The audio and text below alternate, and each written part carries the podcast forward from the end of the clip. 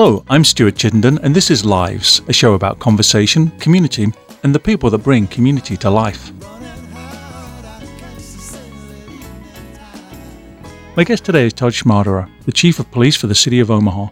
A native Omahan, Todd Schmaderer was appointed the 32nd Chief of Police for the City of Omaha in 2012.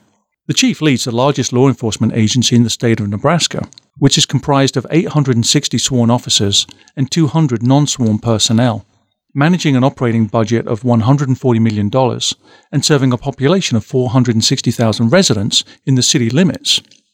The Chief is a 21 year veteran of the Omaha Police Department. He serves on the boards of many organizations, including Nebraska Crime Commission, the Omaha Police Foundation, and the Boys and Girls Clubs of the Midlands. Chief, thank you for being on the show today. You're welcome, Stuart. Thanks for having me on. So you've been in the police force for 21 years. Actually, it just hit 22 years. Okay. So 22 years I've been with the Omaha Police Department. I came on in 1996, and it's uh, through those 22 years I had the opportunity to work about every every part of the Omaha Police Department. So when I had the opportunity to be chief, I had a pretty good pretty good idea what the city needed, pretty good idea of what the police department needed to move to move forward. So it it, it was a nice blend. So sometimes experience isn't necessarily a bad thing. So let's jump back then because sure. you're you're an Omahan. Mm-hmm. And I'm always curious, not being from Omaha originally, I'm always curious about people's experience of, of growing up here. Right. So, so what was your, uh, your your upbringing, your childhood like?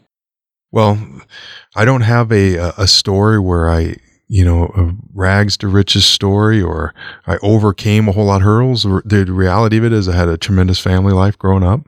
I grew up in Omaha. My parents afforded us everything that we we needed, but parented us the right way. So we were prepared for life once once we got out of their house. Went to Omaha, Roncalli High School. Once I graduated from there, I took a football scholarship to Wayne State, Wayne State College. I played there a year, and going from Omaha to Wayne State, a lot smaller city, it was too much of an adjustment for me. So I came back and I ended up graduating from University of Nebraska Omaha with a bachelor's degree in criminal justice. About a couple months after that, I got hired by the police department. Went back to to college through the University of Cincinnati, got a master's degree about eight nine years ago. And so my my upbringing in the city eh, stems from I, I knew the city. I played sports in the city. I, I, I traveled it as a kid. I, I understood it, liked it a lot. And then as a law enforcement officer, I I was assigned to every part of the city. And you get a different feel when you're in a police car. You understand more intuitively what goes on that's great, what are the things that need improvement. So that allowed me to, to really patrol every aspect of the city. Moved on to the detective bureau where I could see the back end investigations part of things. Also had a, a three year stint as the training academy commander, which is an incredibly important position because it helps establish a culture for the Omaha Police Department and a, and a, training environment that you need to do things the right way. And then I ran the traffic unit for a while, and was an assistant chief for two and a half years when our when our past chief decided to retire. The city opened it up to a national police chief search, and I put my name in the hat, and and came out on top. And it's it's been a a tremendously rewarding career. I can tell you the one thing about Omaha. Omaha is a great city. You look at other cities our size, spend some time there, spend some time in Omaha. You're going to really appreciate how, how Omaha does things. But the thing about the thing about being chief here in, in Omaha that makes it so great is every aspect of this community, and, and it's so diverse, which is which is what's great about Omaha. Such a great diversity in our city, but everybody's always been very fair with me. And I've always appreciated that partnership. Even if I tell you what you don't want to hear, they've always respected the truth. And I think that's that's the the hallmark of what some good relationships started out here in the city of Omaha. And I'm just happy to be a part of it. You know, so I, I do want to explore some of the aspects you mentioned mm-hmm. about um, having been in many, many aspects of the Omaha Police Service. So you've seen a lot of things, and you suggested that you could see what was great, what was maybe not so great. Mm-hmm. But just then you were alluding to, I, I think, tough conversations, telling the truth, mm-hmm. um, speaking across difference. And, um, you know, the city is, is, is fairly segregated in, in uh, ethnic terms. It's fairly segregated, I guess, in, in terms of wealth, Sure, uh, placement, that absolutely. kind of thing. Um, but you said that people really appreciated the truth from you, even if it wasn't perhaps what people wanted to hear. Right. And I'm wondering if, given the, the, the really prominent and essential role that you and your officers fulfill in the community, what, what are some of the hard truths? Um, because I think I think we know what good truths are because we're sort of living those. But what are some of the hard truths you've had to share? Well, some of the some of the hard things that we've had to overcome, and and, and I'm hoping to some degree people realize this, feel it, and I, I believe they do, because I get that type of feedback. But if you go back ten years in time, fifteen years in time, Omaha was a very different place than it, than it is today. If you go back to 2007, the city had 250 shootings for that year. 250 citizens of Omaha were shot and that didn't account for who who happened to die from those gunshots. Those were shootings in which they lived, and we we recognized way back then that there was an epidemic. That that's way too many people being shot in our community. You had forty mid forty average of, of people dying in our city of murders. That was way too much. So one of the first things we did when I took over as chief is we we analyzed every aspect that we could and a couple things stood out very glaringly. One was that fact, and as chief of police and my command staff, we weren't going to sit idly by while we had an epidemic going. But the second piece, and this is where some of those those hard things come to line, where not everybody wants to hear what we have to say, but amongst our staff, the solution to reducing this violence was not heavier enforcement was not more police officers.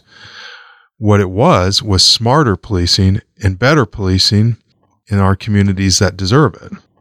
And the way we did that is instead of saturating an area with police officers, who, let's say you, for an example, let's dial it down. You have crime in one part of the city. If you want to saturate a neighborhood and that's all the direction you're going to give, guess what's going to happen? Nine out of the 10 people you stop are going to be law abiding supporters of the police. And you might happen upon that violent criminal once in a while, but imagine the damage and the police community relation stress that that has along the way. So if you can recognize that a small percentage of the population, no matter what segment of the city that you are in, is responsible for that violent crime, and you can focus your efforts on that and leave everybody else out of the equation, you stand a far better chance of reducing crime. And the second hard piece was our police community relations was not where it should have been. The community was not in unison. They did not support the police, and there was reasons for that. And that turnaround had to come from the police department internally to make that change so that we can be partners with the community. Fast forward to now, 2017 was the lowest number of shootings that we had on record for for many many years. We- So far back we can't count. 91, 91 down from 250, and our homicides the last two years have been 29 and 30, which is which is very low for the city of Omaha. So it, it pleases us as a command staff to know that less people are being hurt in our city based on some of the policing changes that we've made.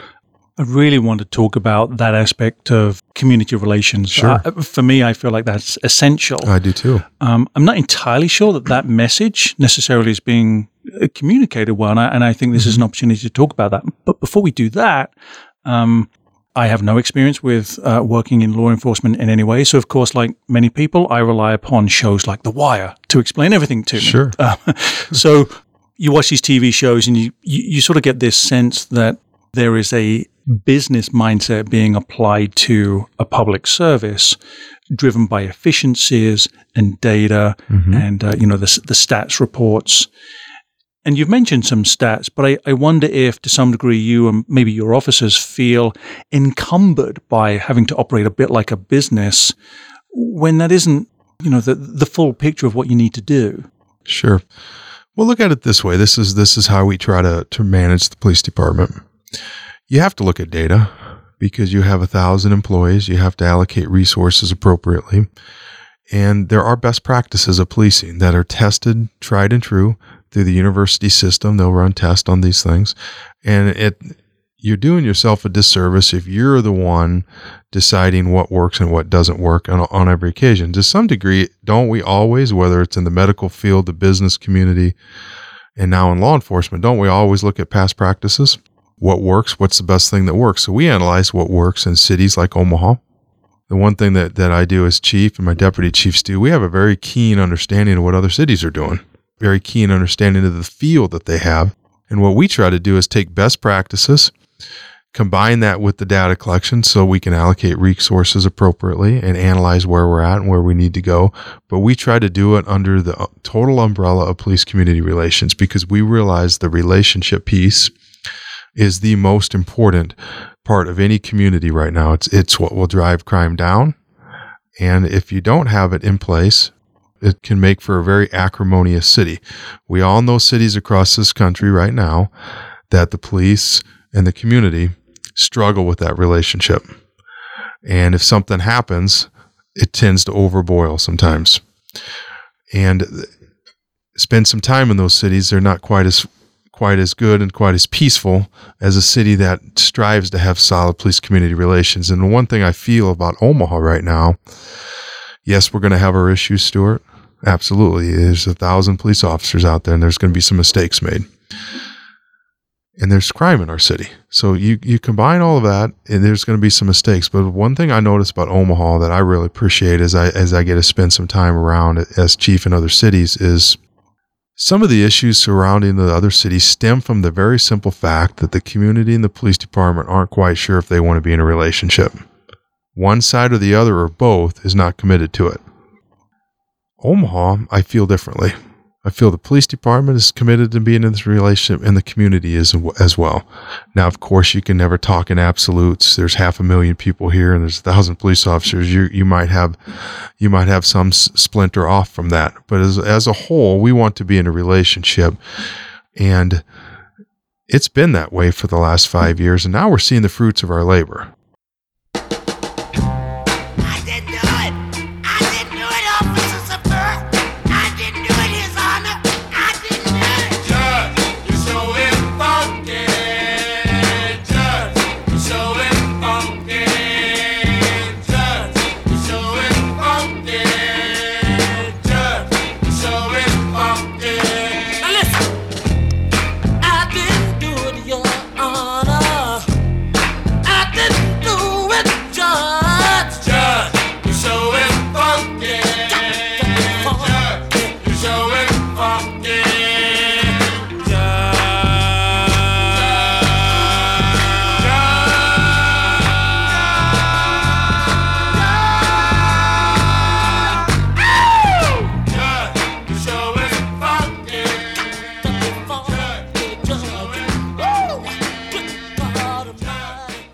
You mentioned the fruits of that labor, and mm-hmm. I, am maybe I'll paint the context and, and sure. then ask the question. So it's a little over romanticized. I accept that going into what I'm about to say, but okay. my experience as a as a Brit is that I I used when I was younger, I used mm-hmm. to see more policemen on foot on on the beat, as sure. it were. And of course, the, the British police more increasingly are, are now armed, but typically the typical Bobby on the beat is is not armed. There's mm-hmm. there are armed response units available. Right. And so my relationship with the police has always been framed by that. And I, I don't think it would surprise many people if I said that it's a little intimidating to me to not only to know the police are armed, but also that members of the public, uh, properly licensed, also may be carrying mm-hmm. weapons. So that's the context I come from, which is partly why I acknowledge a bias that what you're talking about, this idea of community relations, right. seems so important to me. Um, so the question is, you've talked about the fruits of your labor around building that community relationship, mm-hmm. and I'm wondering if you could put some tangible examples um, express some tangible examples that would illustrate to people the efforts that you're making sure. to reach out to the community and, and perhaps in turn how the community is is holding its hand back out to you. Absolutely. Well, we're going to talk about our fruits of our labor and, and what are the, some of the things that we did to get there. So let me tell you what some of those fruits are. Obviously, I talked about 250 shootings going all the way down to 91. Our homicide levels are at its lowest level that we've had in many, many, many years. The gang and violent gang and gun violence in general is just simply down based on those statistics. But here's a piece of information that that we're pretty proud of at the police department. Four, four or five years ago, we we have about 134 citizen complaints. That means 134 citizens came into the Omaha Police Department. These are off memory, my numbers, so I might be off one or two. Came into the Omaha Police Department and, talked to our internal, internal affairs and said we were not treated appropriately. In 2017, we had 34, the lowest number on record. So when you combine crime going down, coupled with complaints against the police going down, coupled with that x axis of clearance rates going up. The last five years, we've solved nearly 80% of all homicides in the city. Going back decades and a time before, we were around 33, 50%. Average for a city our size, about 50%. So for Omaha to clear 80% of our homicides, that is probably your single greatest indicator of how well police and the community are working together because you need the community to come forward as witnesses in order to solve these things. And that's what I tell a lot of my staff and a lot of chiefs across the country. If you want to get a gauge of police community relations, go to the websites of the major cities, look at their number of shooting trends, is it up and down, and, and ask yourself and search what percentage of their homicides are they solving and you'll get a pretty good feel of what the community and the police is like in those cities. So we have a lot of fruits from our labor. And and what we have done is to get to this point is recognize that we're in this in a, a partnership with the community. It sounds overgeneralized because to some degree I have to, Stuart, because I could talk for days on the tentacles of everything. But the beauty of, of this crime drop really in Omaha is it's been led by the community. There's a group called the Omaha Network 360 that meets every Wednesday. And it's an umbrella organization that brings in all the, the stakeholders in the community. And the Omaha Police Department is there every Wednesday. So we have an opportunity to address issues that come up on a weekly basis. We're not waiting for things to overflow. We're not waiting for that officer involved shooting that might be might be sketchy and the community boils over. No, we're addressing our problems on a weekly basis. So to define, you know, just what I feel has gotten us to this point is the constant desire for the community police to work together and we're addressing small issues as they come up all the time including last week, including two weeks ago, things that you don't hear about in the paper, and those partnerships are formed. So when something big does happen, the community knows that the, as as chief, I they have a relationship with me, and they know that I'll that I will do the right thing, and they'll at least give me the time to address it. And we've had some issues in our community. We certainly have, but I feel that we have had a a community support to overcome those issues.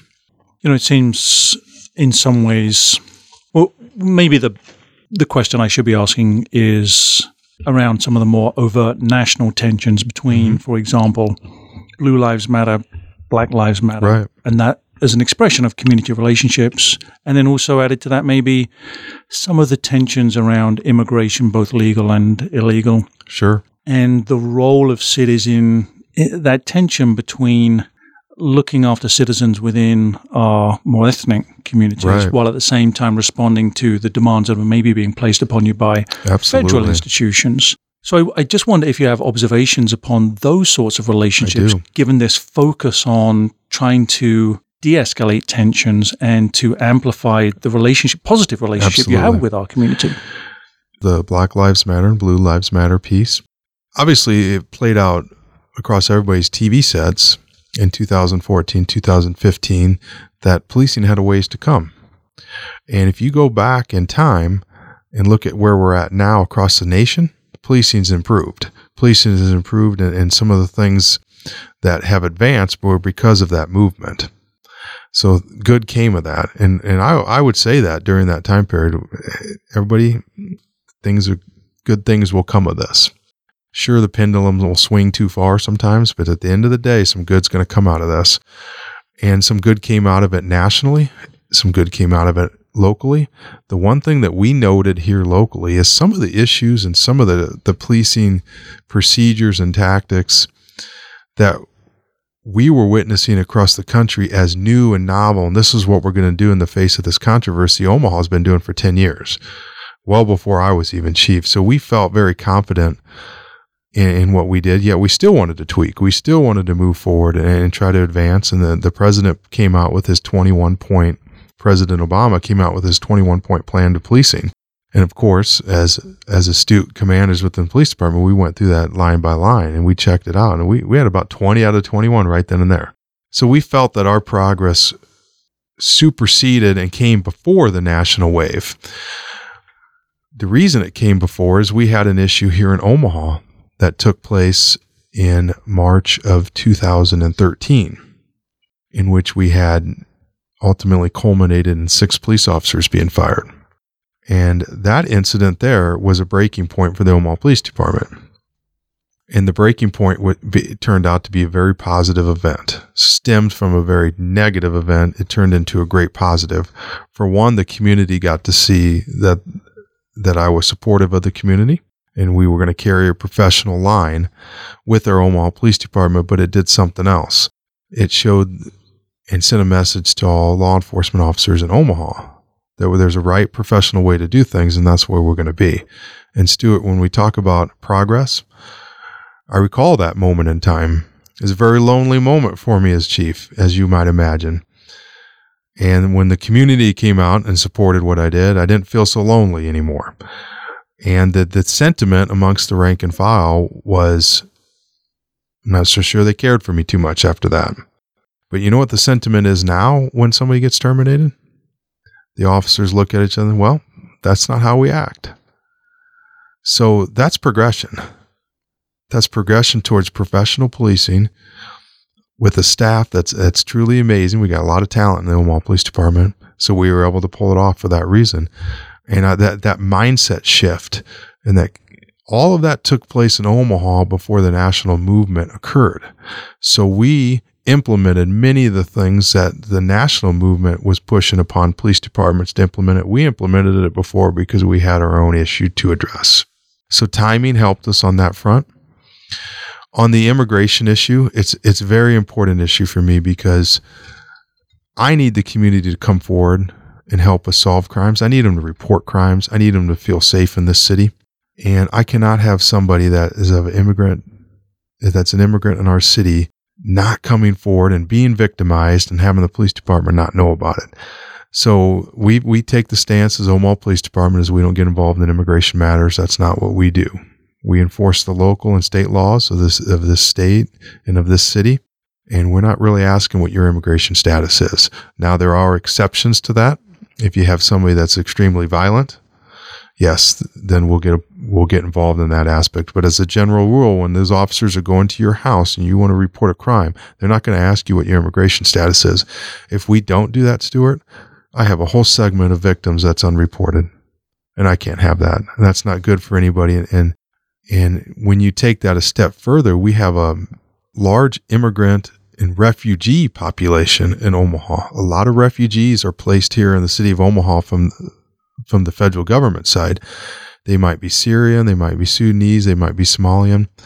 And imagine you talked earlier about some of your some of your concern and your fear because you're from you're from Britain and they don't the officers there don't always wear guns.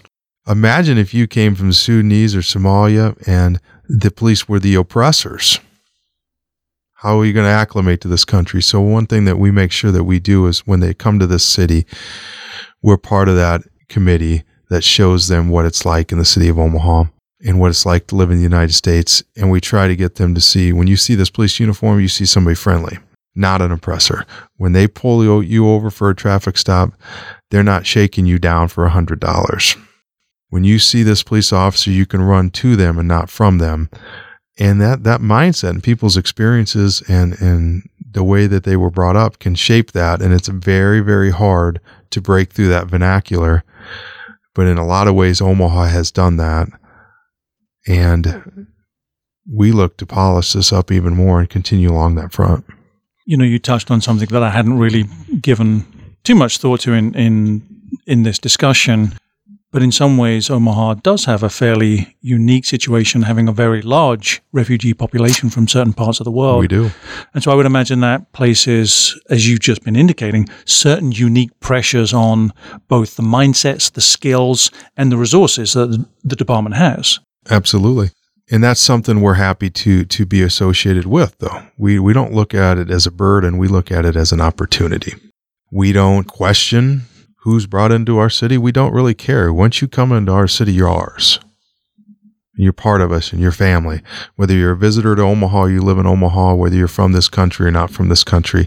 And that and that's the way we believe. And there, there's a lot of talk about that going across the country right now. And sometimes the national talking points don't always apply to to local venues and local cities. And here we we simply have a, a community policing philosophy, and we want to uh, make our city as best we can. And, and I am, as chief, am not inclined to be an arm of the immigration enforcement in this country because there are federal government. There's a role for them to do that once police departments across this country, and I'm a member of the Major Cities Police Chiefs Association, and all 50 of the top cities in this country, we all share the same mindset. We've all agreed to this. Is we we have to we have policing to do, not immigration. And the minute we start doing one or the other, it means we're not going to be successful at the other one. Mm-hmm. And from a just from a human standpoint, it's it's our job that we don't want any victims going unreported. We also want to catch those that are perpetrating crimes and we need witnesses. We need the community to come forward and do that. And it wouldn't be very smart of a police chief to damage that, would it?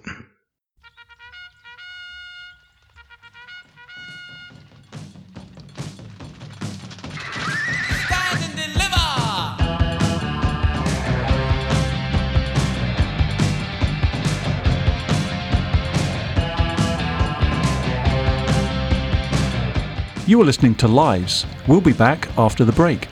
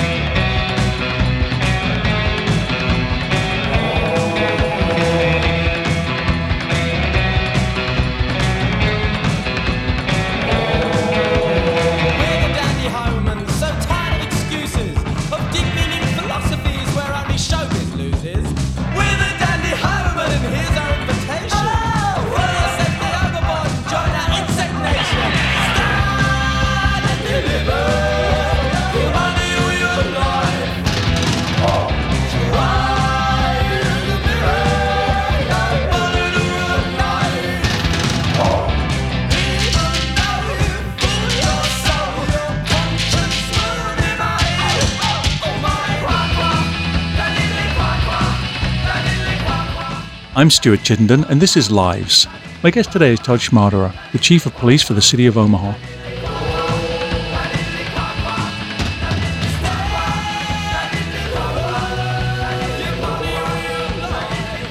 So I'm, I'm going to beg your forgiveness of my ignorance sure. in asking this question, which is I, I don't know how this operates in America or in, in Omaha. I don't even know if we have one he- here in the city. Mm-hmm. Um, talking about community relations, is there a, um, a civilian police ombudsman. You, you, mentioned that complaints have gone down, right. which clearly is a mark of of some success in in that work. And we were talking about the fruits of mm-hmm.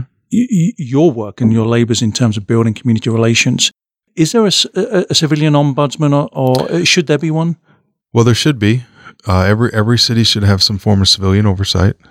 I, I believe that every police department should. We have a civilian review board here in Omaha. But you got to remember this, Stuart. The the civilian review boards and the oversight arms of law enforcement agencies across this country can take various forms. It can be an ombudsman, which they have in the correctional institution here in Nebraska, but not so much for police. It could be in the form of a police auditor, it could be a board, or it can be a commission. It doesn't really matter what format it is as long as there's some oversight. And the second piece to know about that is that oversight arm is supposed to step in when the when the chief and the deputy chiefs are not handling what they're supposed to be handling.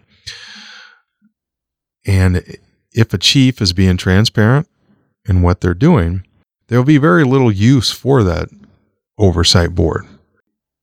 And that's kind of what's what's occurred here in Omaha is we have one. It's not talked about a whole lot because we're transparent as to what we're doing. But for certain, Stuart, you need to have civilian oversight, somebody that you're answering to to get a glimpse into what the police department is doing.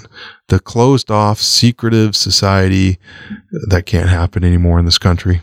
Too many issues have come from it. You've cited some data that tells us that, in general, uh, major crime, uh, those things that really do impact society in, mm-hmm. in, in negative ways, are going down. Nonetheless, the general national level of anxiety, I think, in some ways, is irrationally going up. Sure. And I, I just wonder what that feels like locally. Do you feel as if the community is aware that criminality here is actually decreasing?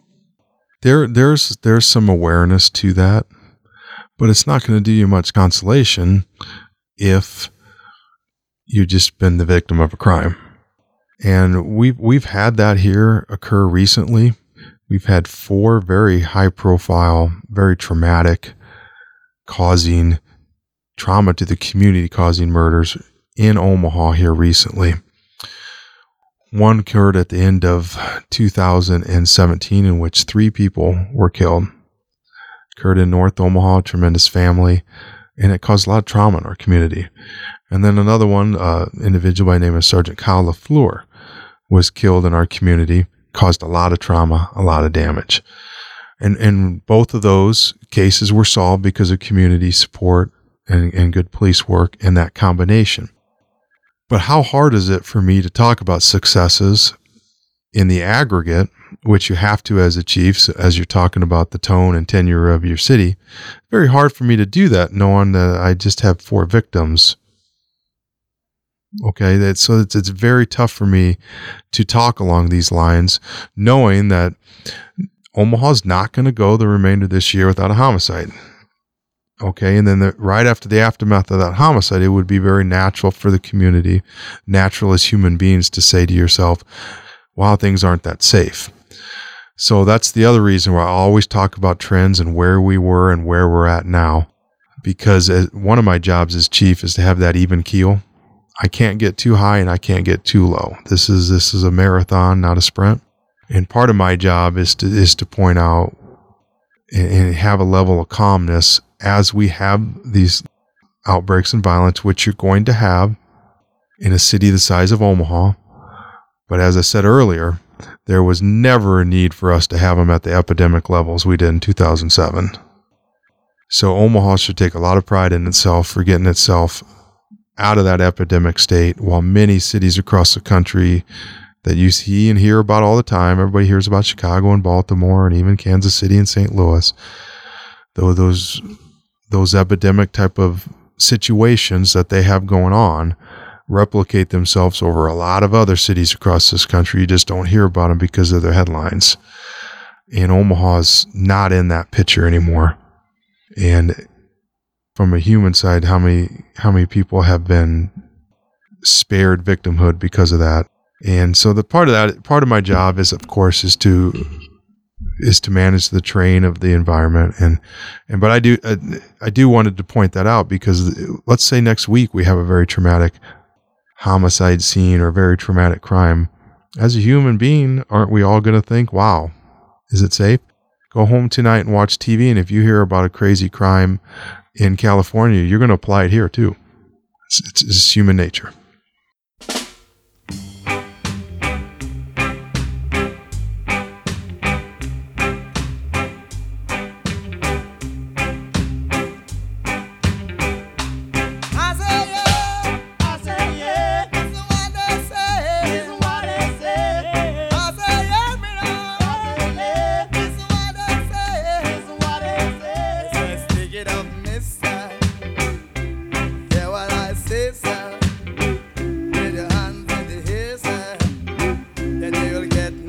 Mister.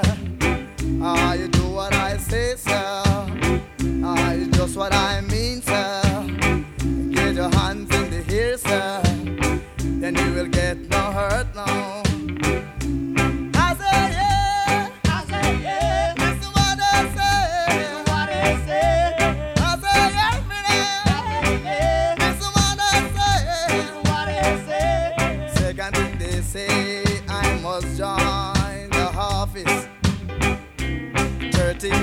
son, give me your number now.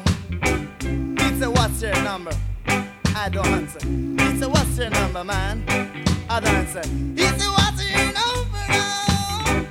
He said, what's your number now? I said, hey, 54, 46, that's my number. Oh, 54, 46. Given your long career mm-hmm. and some of the experiences you've had, that frankly I don't wish myself or anybody else, um, and talking about trauma too, how do you as an individual, as this human being in the field, how do you look after yourself? How do you, how do you go home and, and spend time with family and just be a complete human? Sure. Well, one thing, I haven't always been successful at that, Stuart. Obviously, you know, my my personal life and my relationships and eh, they suffer from that until I learned to not let it suffer from that. As, as chief, though, the first thing I need to do is make sure the community and my law enforcement officers are taken care of first. Once that is done and then that situation, then maybe then I'll have an opportunity to take care of myself. And for many, many years as chief, I didn't I didn't carve out that time. But now now I do. And one of the one of the simplest things that you can do is and, and soldiers will do this before they go to go into battle. They'll they'll prepare their mind. Hey, this is really gonna be bad, but I'm not gonna let it mess me up mentally. And I, and I will do that when I'm being briefed on homicide scenes and I know I'm going to be seeing the autopsy photos. I'm going to know I'm going to be hearing about something gory. I'll prepare myself. And it, it's a good way to categorize things in your mind and it makes it easier to flush out at the end of the day. But also, you have to have a maintenance with with your mind too. When you when you do this type of work, you you have to be prepared to deal with that trauma on on a on a daily basis, and to some degree, you have to desensitize you to it. But that is almost nearly impossible when you're dealing with human beings, especially kid victims, and especially especially victims that are, are, are so innocent that that it's hard to do. But we have protocols in place for the Omaha Police Department, a peer support program, and we have the greatest, um, you know, the mental health doctors that we make sure that that our staff that are involved with critical incidents go to get cleared to go back to work. And we have a maintenance program for the mental health of our, our officers in in the Omaha Police Department, and it's worked it's worked great. When we didn't have that, we saw so many officers leave, uh, take disabilities. Attrition was far greater.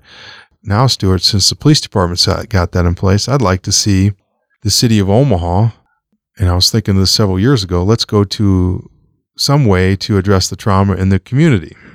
Let's say there's a, a homicide scene down the street, the Omaha Police Department comes in, cleans up, that does our part, makes an arrest, then what? community is still living with that trauma, right? So the Omaha, city of Omaha went to a trauma informed community about a year and a half ago. And that's designed to address that very thing. Designed to address the trauma that occurs in a community and tries to get in front of that to alleviate that, minimize it. Because with one trauma, that often can spur the next trauma, the next trauma, the next trauma. Kind of like somebody who who loses their job and then gets divorced in the same month. You think that might cause a little damage, might cause a third trauma? A lot of times it does. So what we're trying to do is prevent that. So it's it struck me as we started our conversation how proud you seem to be of this city. Now, in some ways, let me be a little cynical. Sure. It, it's part of your job to be a booster of the city. Um, and I'd be surprised if you occupied this position if you weren't capable of talking about the city in positive ways. But nonetheless, you are in a unique position. We, we have many elected officials, we have many uh, civic leaders, but I think you occupy a really unique position to shape what Omaha is like Mhm. for everybody that lives here. And I wonder what you do with that unique position. What what are your aspirations to shape this city? Well, I, I- think I need to clarify something. I'm not an elected official. And because I'm not an elected official, it's not necessarily my job or, or my responsibility to, to talk so glowingly about the city. But I also recognize as as chief of police, certainly over the last several years nationally, you you are more than a chief. You to really be effective, you are a leader in the community. And you know, I recall coming up through the ranks, and even when I took over this job as chief Stuart, I thought my main role would be managing the day to day operations of the Omaha Police Department, which is a big, which is a behemoth of you know 1,100 employees or so. 150 million dollar budget. It's it's a lot to manage. I thought that would be more my role. I quickly realized that the that the national tenure, the local tenure, the feel and the aura of, of our communities calls for more than that. And in reality, my job is more to do with working with the community and the internal police department. It used to be just one without the other. So I was a little shocked at that. But one thing I noticed is as I was out working in the community and getting to know every aspect of this city, I kind of fell for I kind of fell for every segment of, of Omaha. Just how well how well I was received, how how well meaning every aspect of this city is. And uh, you know, Omaha is lucky. They, they really are. And I get defensive when when I hear negativity about one part of our city or another part of our city because I'm telling you, I've been in all of them, and there's some seriously great aspects to every aspect of the city. And I hope that you can tell that what I what I'm saying is something that I truly believe, because it is, and that's why I compare Omaha to other cities. Sometimes it's it's you never know what you have until it's gone. So that's why I say that. I'm not sure I fully answered your question. So if there's a piece I missed, fire away at me and I, will make sure I go back and get it. No, I, I, I love that because I, I, even as you're talking, I get this strong sense that you have an authentic appreciation for the city as a whole. And I'm, I'm sure, again, it's only human to have certain preferences and, you know, things that we like to do and so on and so forth. But it really comes across that the city as a whole is, is something you appreciate for its difference mm-hmm. and its diversity. Definitely. I wonder if there is anything that if if you could wave a magic wand, what would you wish for in terms of the department mm-hmm. and the city? If if I could wave a, a magic wand, and, and we know that's not totally possible, but it would be complete harmony with the with the government locally in Omaha with the community. I wish we could read each other's minds. I wish the community could read my mind and know how well intentioned we are. I wish they could get in get in the mind of that police officer who's driving down the street in a police cruiser and really feel what his mindset might be. It might shock you that it's not quite what you think it is. And the one thing that I've noticed is from all all walks of life, from rich to the, the poor to various diversity groups, everybody is a person and if you spend some time with somebody, Stuart, think about this. No matter who you spend time with, you generally will leave that time. If you spend enough time with them, you generally leave liking them. So if I could wave a magic wand, I wish there was an opportunity we could all spend more time together because you we would end up loving each other even more. That's a great question. Nobody's ever asked me that before. It would be wonderful if you guys had the resources and the time to make that a reality. Mm-hmm. The ability to literally spend time with each other in environments that weren't post traumatic, but were right. preventative and social. And we do. We spend a lot of time doing that. But duty calls. I mean, it would be great if we can have an officer walk in the beat of every street in this city. It's just not practical and it wouldn't be affordable. So we do the best we can. The one thing what we can do is social media can reach all corners. So the social media piece has been something great for policing, in my opinion. It's allowed us to reach corners of, of our society that we, we couldn't reach just due to time demands, etc. Because the beat officer assignment, yes, we have them in our city, but the, the city is so spread out. It's, it's rare it is rare to have them. And, and so those personal connections are hard to make when you see somebody drive by in a police car. So we try to make those connections on social media. We try to hit all the community events. We try to host community events. We try to be a member of this community. not the overseeing arm of this community, but a member of this community. And that's that's our mindset. And we hope to even further and improve our game as we move forward because if we can, that's less and less people that are victimized in the city of Omaha.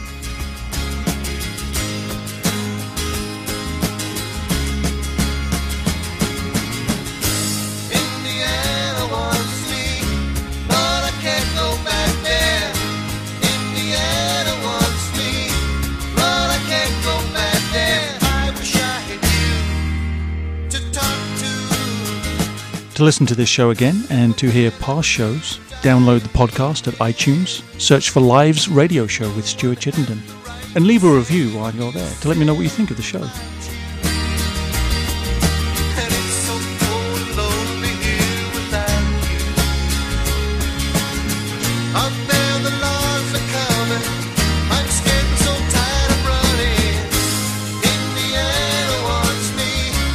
I've been in conversation with Todd Schmaderer, the Chief of Police for the City of Omaha. Thank you again. Stuart, this has been great. I, I've enjoyed this conversation.